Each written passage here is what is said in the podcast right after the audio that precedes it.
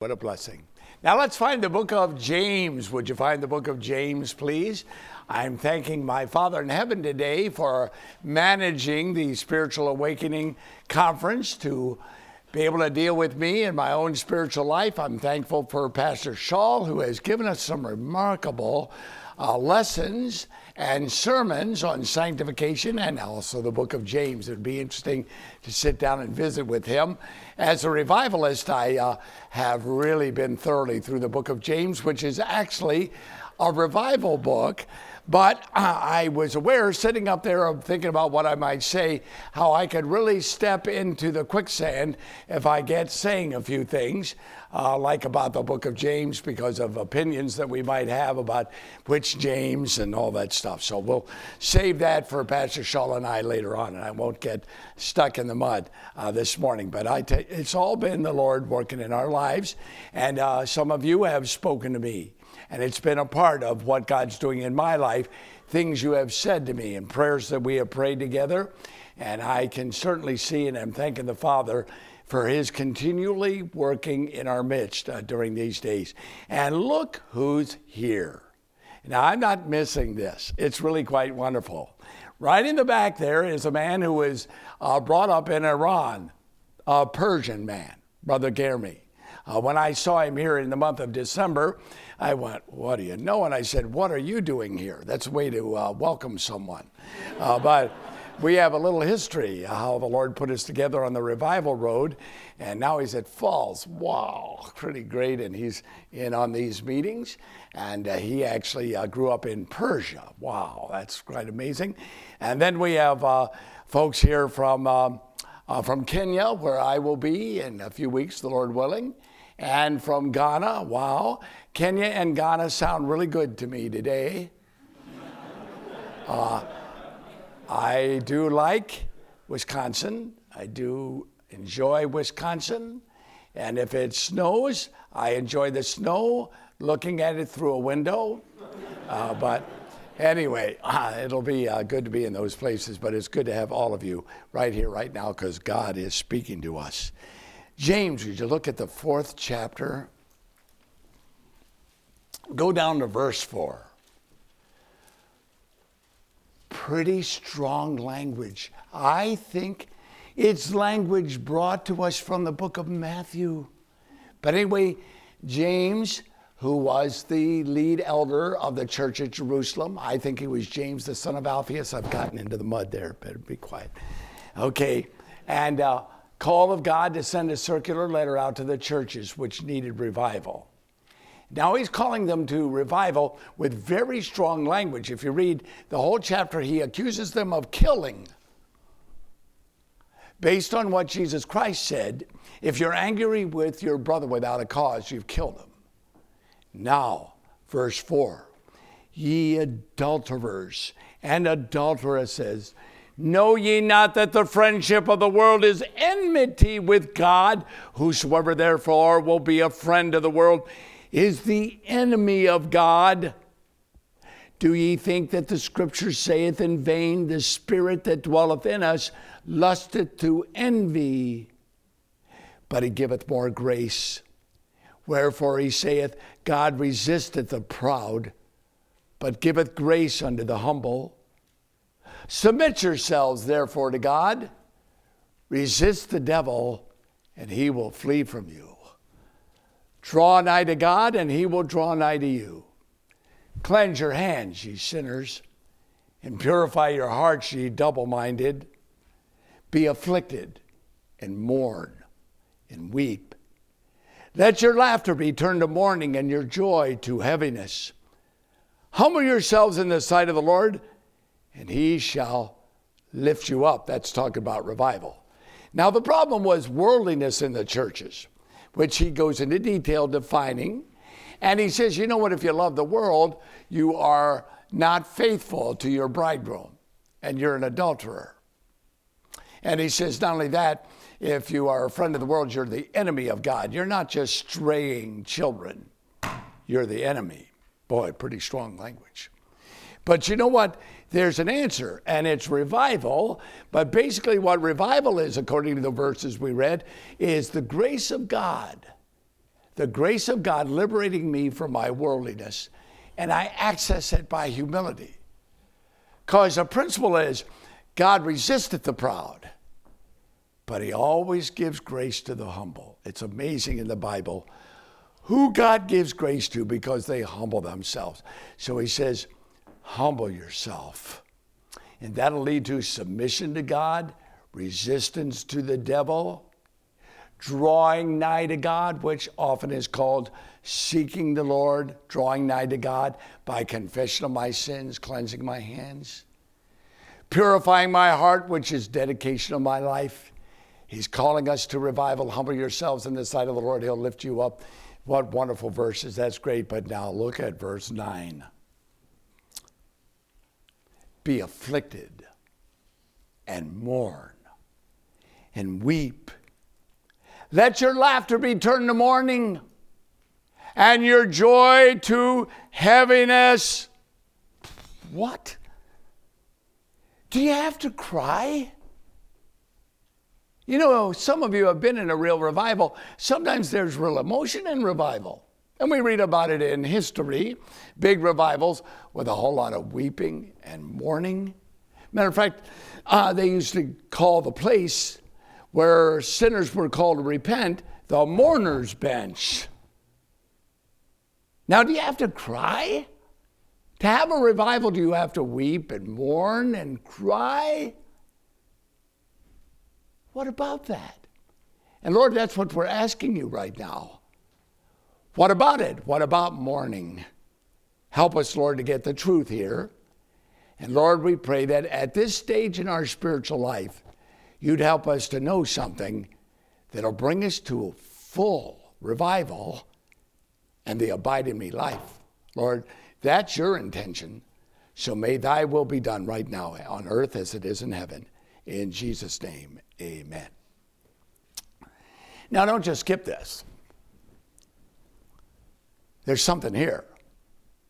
Now, after verse 10, that's the call to revival. Humble yourselves in the sight of the Lord, he will lift you up. In verses 11 on, he starts talking about the revived life. We're going to go on and live it. You can go on and read that. Now, notice something that's brought up. Look down there in verse 15. Okay, you still have your Bible open? For that ye ought to say, If the Lord will, we shall live and do this or that. Okay, now watch. He's saying a revived person uh, is uh, not going to say, I'm going to do this tomorrow. He's going to say, if it's the Lord's will. Going to subject his decisions and his plans to the will of God. Now, I'll keep going here. But now ye rejoice in your boastings. Then he says, All such rejoicing is evil. Now, what is he talking about? He's referring to Proverbs 27 1, where it says, Boast not thyself of tomorrow. You know that verse? You don't know what a day bringeth forth. He says, When I talk about I'm going to do this tomorrow, I'm boasting as if I have control. I can keep myself alive. You know, I, it's like I'm God on the throne. When I even say, you know what, what I need to say is, if it's the Lord's will and I'm still alive, what do you say we do this together tomorrow? That's a part of being a revived person. Because to speak of tomorrow as if we have tomorrow is boasting, and he says, all such boasting is evil. And it says this all such rejoicing is evil. Ye rejoicing your boastings, all such rejoicing is evil. Imagine this evil rejoicing. Ooh, there's something here. Hosea 9, Old Testament revivalist, opens up with this line Rejoice not! Rejoice not! They were living in disobedience to God. They were committing terrible sins and they were having a great time. And for a revival in their lives, they would have to follow the command rejoice not. I was in a church actually in North Carolina. I seldom get to go back to North Carolina, but I remember I was preaching a sermon, and you know what? An evangelist, especially one that has never been there before, the revivalist doesn't know anything. the pastor knows what's going on, and I, I'm aware of that. Well, I'll tell you, I sure showed my ignorance this day. I was preaching actually not this sermon, but on this principle about this. And I said, You know what God is saying? God is saying, Wipe that smile off your face. It's no time to smile.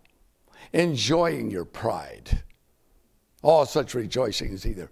Wipe that smile off your face, uh, face in what I thought was a dramatic move. I went, Wipe that smile off your face, and the whole place broke out in laughter. Didn't take me long to figure out why. Right where I was pointing by accident was a teenage girl that was smiling all the time. And I forgot about that. I had seen her around a big glow on her face. So the preacher gets up and points at her and says, Wipe that smile off your face. And everybody breaks up in laughter. I tell you, that didn't really help the sermon very much. but it is what God's saying. Wipe that smile off your face. Mourn. Be afflicted. Weep. That's what he says. Now, look at verse 10 again. What does revival look like? Humble yourselves in the sight of the Lord, and he will lift you up. Now, it's not, as our brother said, miserable sanctification. See, some people think uh, that revival is brokenness humility, contrition. They think that revival looks like, but you know what revival looks like? It looks like this humble yourselves in the sight of the Lord, and he will lift you up. See, abide in me is. See, that's revival. But the way to revival is going down, getting there, requires breaking, heaviness, humility, and mourning. So let me explain it to you. Let's pray. I like to pray again. Dear Lord, give me uh, insight now. And Lord, we pray you'd speak to us. Help us to see the truth. That's our prayer in Jesus' name. Amen. First thing, mourning is good for a follower of Jesus. Matthew 5 4. Blessed are they that mourn, for they shall be comforted. Thousands of people said that they were following Jesus. He assembled them up on a mountain in Galilee and he taught them. He began to say this If you follow me, your values will be entirely different from the rest of the world. They say, Blessed are the rich, I say, Blessed are the poor. Specifically, he started out with, Blessed are the poor in spirit. What does that mean? Needy. I used to think poor in spirit means humble. No, blessed are the poor in spirit, for theirs is the kingdom of God. Here's what he's saying if you're needy, if you're aware of your need, there's nothing in God's kingdom you can't have. So you're blessed. Blessed are they that mourn. Later in the Sermon on the Plain, he said this Blessed are ye that weep now, for ye shall laugh. Then he says, Blessed are they that do humble, humble and uh, hunger and thirst after righteousness, for they shall be filled. And the values of a follower of Jesus Christ are the opposite of the world. Okay, but now here's what I'm saying. One of the big ones is Blessed are they that mourn. Blessed means fortunate, happy. For a Christian, mourning is a good thing. Now, listen to that well known beatitude. Blessed are they that mourn, for they, the mourning ones, shall be comforted. He's speaking of comfort because of mourning. Not just if you weep and cry and you have a bad day, one day the Lord will comfort you. No, they're connected. Mourning is a good thing for Christians because we are comforted because we have mourned. Turn to the Old Testament now, book of Joel. Would you look up the book of Joel?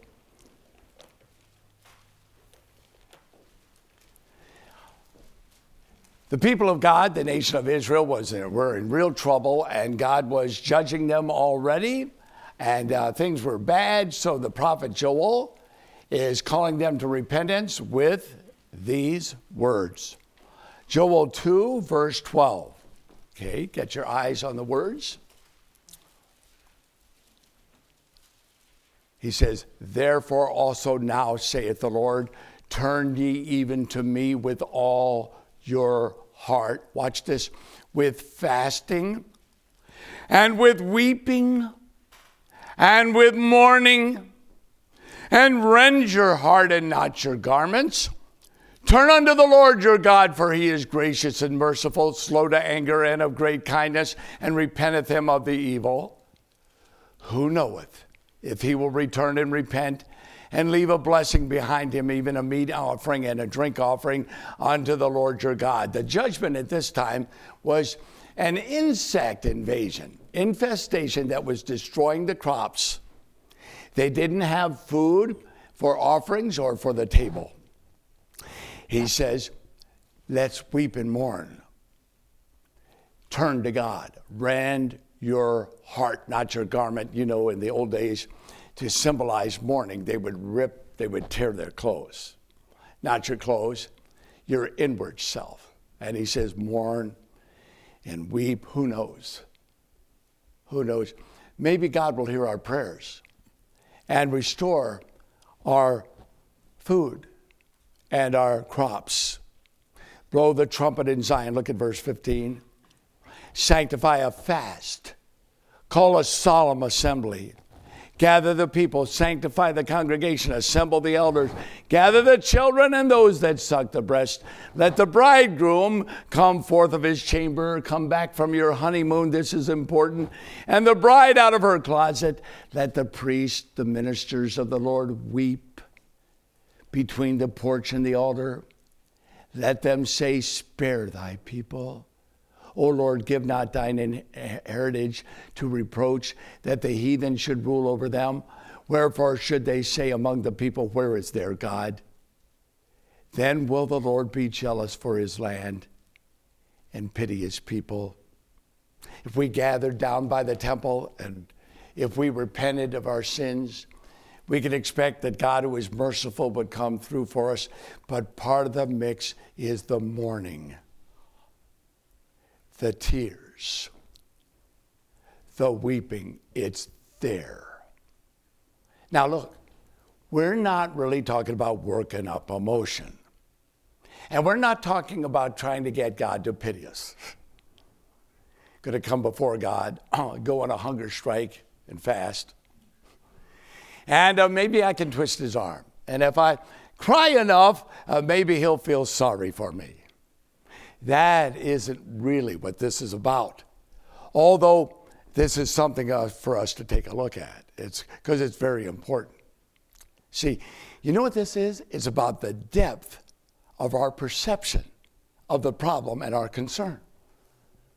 The depth. I mean, now I'm going to be ridiculous. Here's an Israelite who says, Well, the insects destroyed our crops. We don't know how we're going to offer meat offerings at the temple. We don't even know how we're going to eat. And you know, I recognize that as a problem. So uh, before I thank the Lord for lunch, I'm going to pray about this.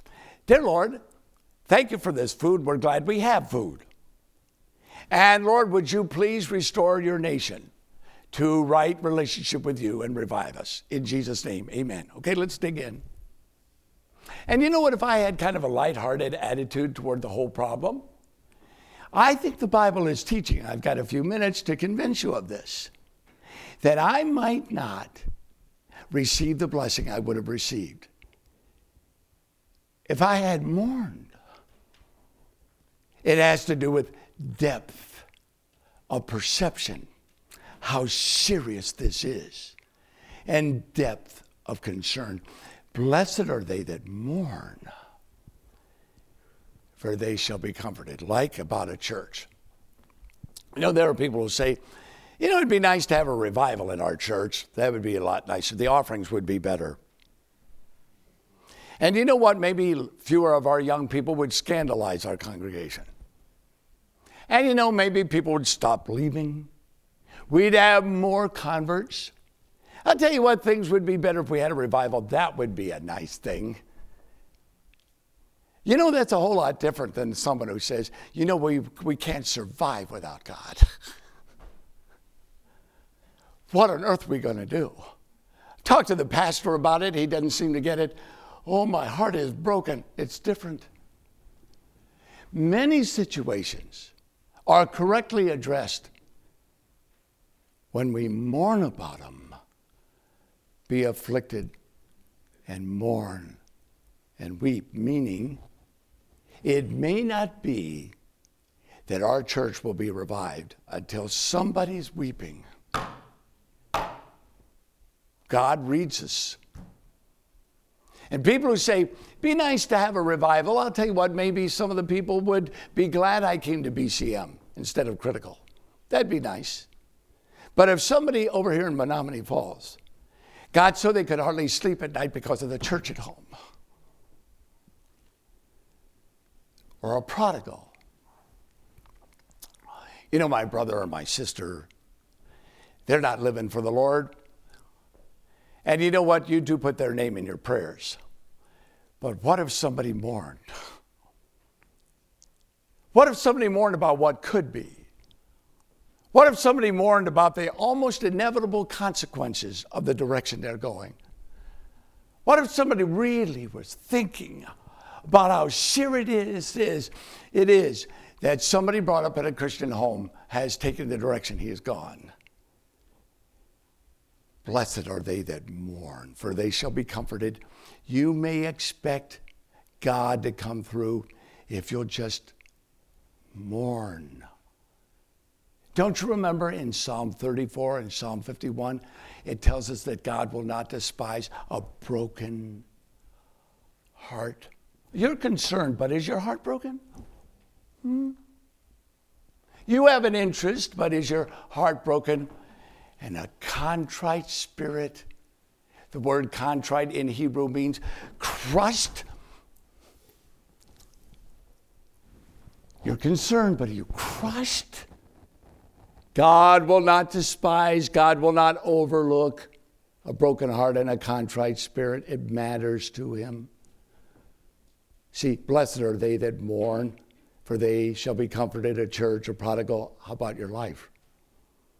Somebody says, You know what? I'm not quite where I ought to be. And I was a little nervous coming back to school. I know a lot of people are walking with God. I'm not really, but I'm not doing anything real bad.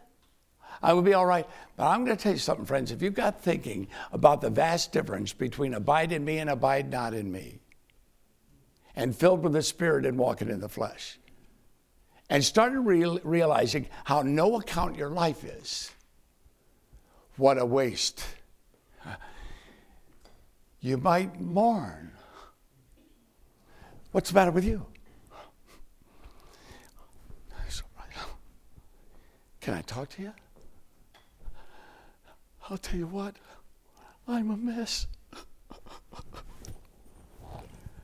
Did you know somebody walking out of chapel like that is liable to get fixed? See, and the difference between you yesterday and today is that today you're mourning. It's the depth of your concern and perception. Wow. Blessed are they that mourn, for they shall be comforted. A lot of problems in the world are unaddressed and unsolved because nobody's mourning. Oh, I'm mad at the Democrats? Oh, I tell you, I think past pastor. President Trump's speech last night was good. And oh, they had Nancy and the other one. Uh, I didn't see this. I've been told about it. Oh, I am so mad. But you know what? If somebody looked at the United States of America and instead of being mad and partisan, you mourned, you mourned a nation touched by awakenings. My country what's going to happen. And, you know, even glibly, fundamentalists will say, well, I'll tell you something. If God doesn't judge America, he'll have to apologize to Sodom and Gomorrah. That's kind of a nice little phrase to use. Do you mean that? fire from heaven? Destroyed from the face of the earth? That's what we can look for. And how can you be so glib? What if somebody mourned? What's the matter with you? You guys are over here and, man, you're all worked up emotionally. We're praying for my country. Blessed are they that mourn, for they're the ones who will be comforted. Number two thing emotionally, emotions accompany the rest of you. Now, we are made body, soul, and spirit. And our soul, I think it's correct to say, our soul is mind, will, and emotions. Now, where my mind goes and my will goes, I bring the rest of me, including emotions. Here they come. And you know what? You get saved in the will. You decide, I'm going to trust in Christ. Now, the mind's involved because you were told the gospel, you understand the gospel. So now, uh, based on the gospel, your mind, you make a decision to trust in Christ, and that's your will. And you know what's happening here? Uh, your mind and your will is bringing you to Christ, but you know what? You're going to bring your emotions with you. Your emotions accompany the rest of you. Yeah, it's absolutely correct. You can wrongly emphasize emotion, and salvation isn't emotion. But it often comes along. Don't you think? Now, I think I've mentioned it, but this year, 2019, we're having our 50th wedding anniversary. So going back 50 years ago, man, that's a long time ago. And actually, prior to that, uh, I decided I was going to pop the question. And we both thought the will of the Lord was, would be that we, we would be married. Uh, one day I got kind of worked up emotionally, and uh, on the campus of Bob Jones, I was going to ask her if she would consider praying about marrying me and it was October 31st, Halloween. And I remember Tony said, Not today. then I had her in my hometown, Winston-Salem, North Carolina, and uh, I took her down to Old Salem where the Moravians were. And there's a big cemetery called God's Acre. We were walking across God's Acre, and I got worked up again. And I said, You know, I've been praying about you and me. And she said, Not here. but finally, God gave me direction and peace. I called her dad on the phone. I didn't understand everything about courtship except the basics, and that is you don't get married unless the girl's dad okays it. He has veto power. I read that in the Bible. So I called her up and said, You know what? I bought a diamond ring and I'm going to ask Tony to marry me if that's okay with you. And so he gave me permission. So now it's going to be mysterious, and I'm going to take her somewhere. And she is just like she is today. She says, Where are we going? What's going on here? Well, I snuck this diamond ring into the uh, glove box of my car. And she gets in the car. I don't know, there was something about the glove box. What's there? What's going on? I said, Don't worry about it. Don't, don't, don't. Something wrong? I No, nothing's wrong. So we go out there. Now, I want to give you a picture that didn't happen. What if we stopped somewhere and I said this? Now, you know what, Tony? I'm called to be a preacher, and I'm finishing my bachelor's degree, going to go on to seminary. And, uh, but uh, you know what? Uh, I'm going to soon be ordained, I'm sure, and go into the ministry. And I think that pastors ought to be married. So I've set a date for my marriage, June the 28th. And what if I did this? And I'm wondering if you would consider being the bride. Now, now let me tell you that is not what happened. And you know what? If it was what happened, she'd be disappointed. Because my mind and my will, where they go, take my emotions with me. See, and you know what? If we're real, the emotions will be there too. That's why it's here in James chapter 4. I remember going to the Claremont's house. Their bus captain had said, You ought to visit them. Jennifer's been coming regularly. I think they're getting receptive. There's a long story, but which I won't tell. I got there. They sat me down in the kitchen to show them how to be saved.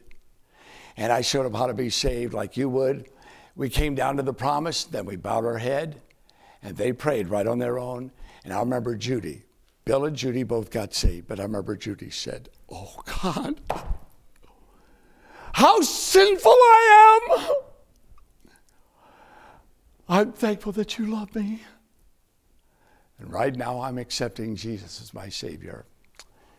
Now, somebody might say, I don't trust that conversion. She was emotional. I know of churches where they think the colder you are, the better it is. See, no emotional appeal. I remember hearing about a church where the pastor got influenced by certain people. He started making a big deal about no emotional appeal. Like the prophet who said, Why will ye die? there. Come unto me, all ye that labor and are heavy laden, and I will give you rest. I tell you, there are emotional appeals throughout the Bible because God is not neutral about the eternal soul of men. See, and also, people who come to Christ sometimes they get emotional. That salvation is not their emotions. Pastor Willett, my pastor, his dad, Ken Willett, was prominent in so many ways and so many different roles in the state of Michigan for the cause of Christ. He went to Bob Jones University many, many years ago, unsaved. And he was in the congregation when Bob Jones Sr. preached the gospel of Christ, and he got it. Jesus Christ paid my way out of hell and into heaven. If I receive him, he receives me. And he used to give the testimony that I was sitting in the Rodeheaver Auditorium, and when I understood it, I said, Sounds like a good deal to me. Sounds like a good deal to me. And there in his chair, he trusted Christ to save him. Then they gave the invitation, and Brother Willett likes to tell the story about how his dad came forward. He actually probably got saved back in his seat. That's where he believed. And Monroe Parker was up there. And you know what? Ken Willett was smiling from ear to ear. And uh, Monroe Parker said, What are you smiling about? He thought he wasn't serious. But you know, he probably was saved. And you know, you can make too much about emotion. But I'm going to tell you this emotions accompany the rest of us. See, and that also has to do with revival. He says, Draw nigh to God, He'll draw nigh to you. Cleanse your hands, purify your heart, be afflicted and mourn. You know what he's saying? Mean business. In this church, I was in a prayer meeting, this is a number of years ago, where all across the auditorium people were praying, and we ended up praying for lost family members. There was a lady in the back there. I got to know her later. I didn't know her at the time. She's not from this church. She started praying for an unsaved loved one. And this is the word I'll use. She was wailing. She was wailing in desperate, broken heart for someone lost in their sins. And somebody came to me later because it was disturbing. Because I'll tell you something seldom do you hear somebody wail in a prayer meeting. I mean, wail. And they said, What did you think about that, Brother Flanders? Here's what I said. You know, what is more interesting than that is this how we can sit there with no tears and no emotion and pray for a lost soul that if he dies the way he is, will burn forever. It's amazing we're not all wailing. What are you saying, Brother Flanders? Are you encouraging emotion? No, here's what I'm saying it's faith that saves you, not feelings. And it's your will that brings you back to God. But you know what? Your emotions go where you go and to expect something when you are making an important move in your life is not unusual. Okay. Number three, God wants us to be in business. God wants us to be serious. Cambodia, that's where Dr. Tom Johnson is. a friend of mine was invited to come over there for their first revival conference in Phnom Penh years ago. Then they invited me to come for the second one, and he came also, and we went. Unforgettable time. I pray for the work in uh, Phnom Penh. It's great. But my friend told me about the first time. The first time they were preaching on revival, it was being interpreted into Khmer. And there were like three or four hundred people there in the rented building. And they were Christians and they were preaching about revival, a lot of things we've been talking about this week. And uh, then afterwards, I think after he preached, they called for a prayer meeting where they would come to God and ask God to revive them. And he says, I was the only one there who would only speak English. Dr. Johnson, some of the missionaries spoke English and Khmer or whatever the name of it is. And he didn't understand a word they were saying. But he understood them. He told me, and I heard this when I went. We had a prayer meeting. Something similar happened, but something happened his time that didn't happen with mine that illustrates something that I want to tell you. They were praying, and I'm not any good at imitating this, but I'm going to go ahead and do it. They were praying like, Oh, changing, oh lunch, oh, oh, in the language of Cambodia. Tears rolling down their face. Oh. And although my friend didn't understand the language, he understood the prayers. He knew what was happening. Then he said they were all praying, men and women like that, calling on God, undoubtedly for forgiveness and revival. And then he turned to Dr. Johnson because something changed. He said, What are they saying? He's saying, he said, they're confessing their sins by name and asking forgiveness. Amen. Then the praying went on, and then the sound changed again. And my friend said to Dr. Johnson, Now what are they saying? And Dr. Johnson could hardly answer him. They're asking Jesus to forgive them for the pain their sins caused him at Calvary. And I don't know, maybe you're one of these cold, hard hearted fundamentalists, but I'll tell you something, maybe that doesn't move you. But to be in the midst of people grateful for the forgiveness of their sins, people disgusted with their sinful lives, telling Jesus Christ what they're thinking about it with emotion, I'm going to tell you something. That's natural. God wants us to mean business. He wants us to mean business about loving Him.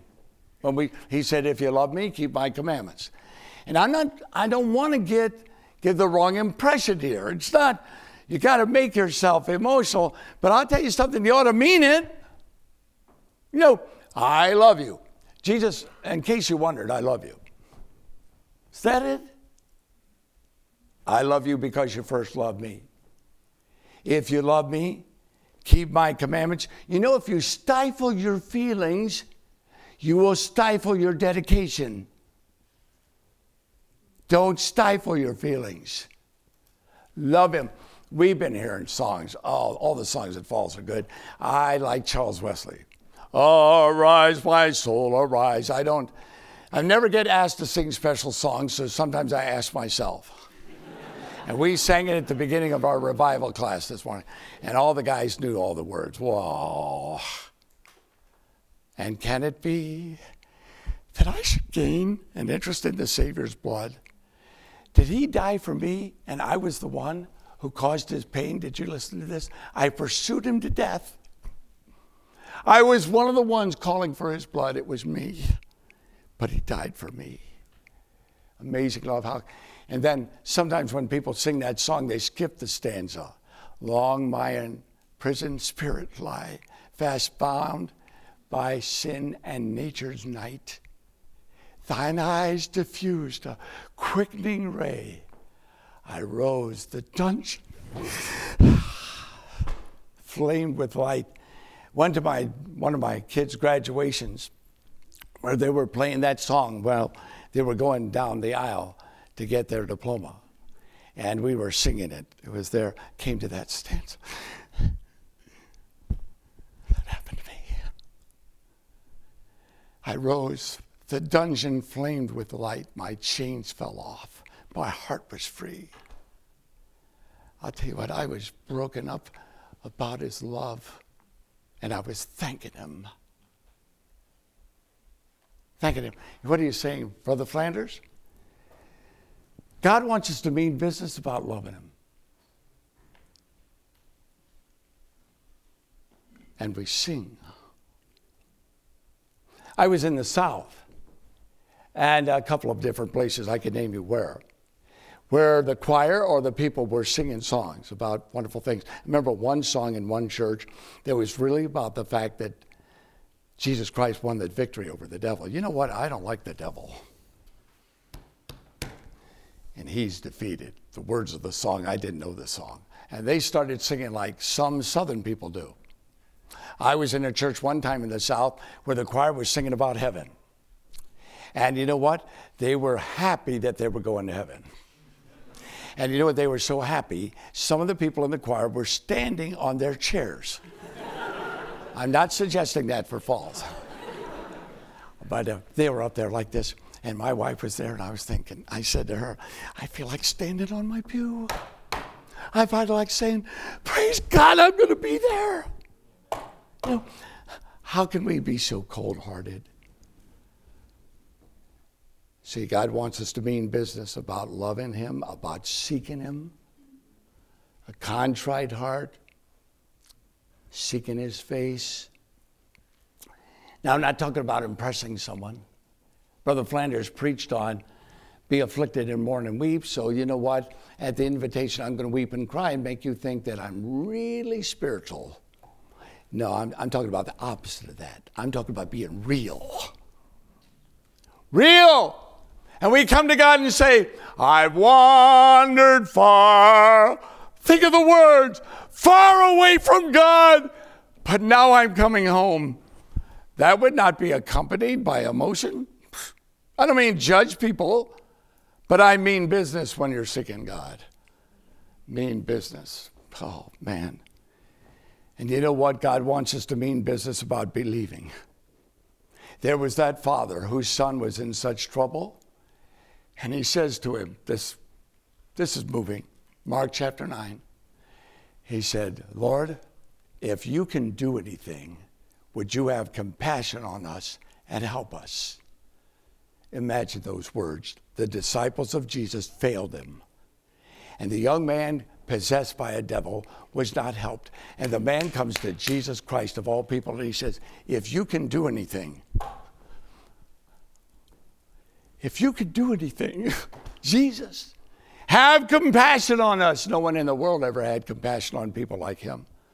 And help us out. Jesus said back to him, If you can believe, all things are possible to him that believeth. And the man said famously, Lord, I believe. Help thou mine unbelief. I see emotion in there. And you know what? If you'll believe God about what He's going to do in your life and about His promises to you, if you're going to believe God, you ought to mean it. Maybe not in this room, maybe somewhere alone. Say, God, I believe you. I believe. I'm telling the devil to leave me alone. You always tell the truth. What you have said you will do, help thou mine unbelief. Oh, yes, my friends, that doesn't disturb God. See, that shows God that you mean business. John R. Rice, as a young evangelist, had a problem. He tells about it in his books. He would cry all the time. Came to the pulpit, whether he was preaching to Christians or lost souls, he would cry all the time. while he was preaching, and he was embarrassed. Matter of fact, I met a guy my first year of college who we were talking about our testimonies. He said, I got, I got saved under the preaching of John R. Rice. Oh, wonderful. That's wonderful. He said, You know why I got saved? As far as I can tell, I got saved because he's the first man I ever heard preach on hell who acted like he, I, he didn't want me to go there. He was the first man I ever heard preach on hell who acted like he didn't want me to go there. And Dr. Rice had a problem with tears, and he thought it was embarrassing. So he tells the story of how he prayed, Dear God, please let me get a control of myself. Take away the tears. And God did. And he began to preach again without tears, without emotion. And then, after just a couple of sermons, he found himself alone with God saying, Bring back the tears. And right to his dying day, Dr. Rice would weep. Let's pray. Dear Lord,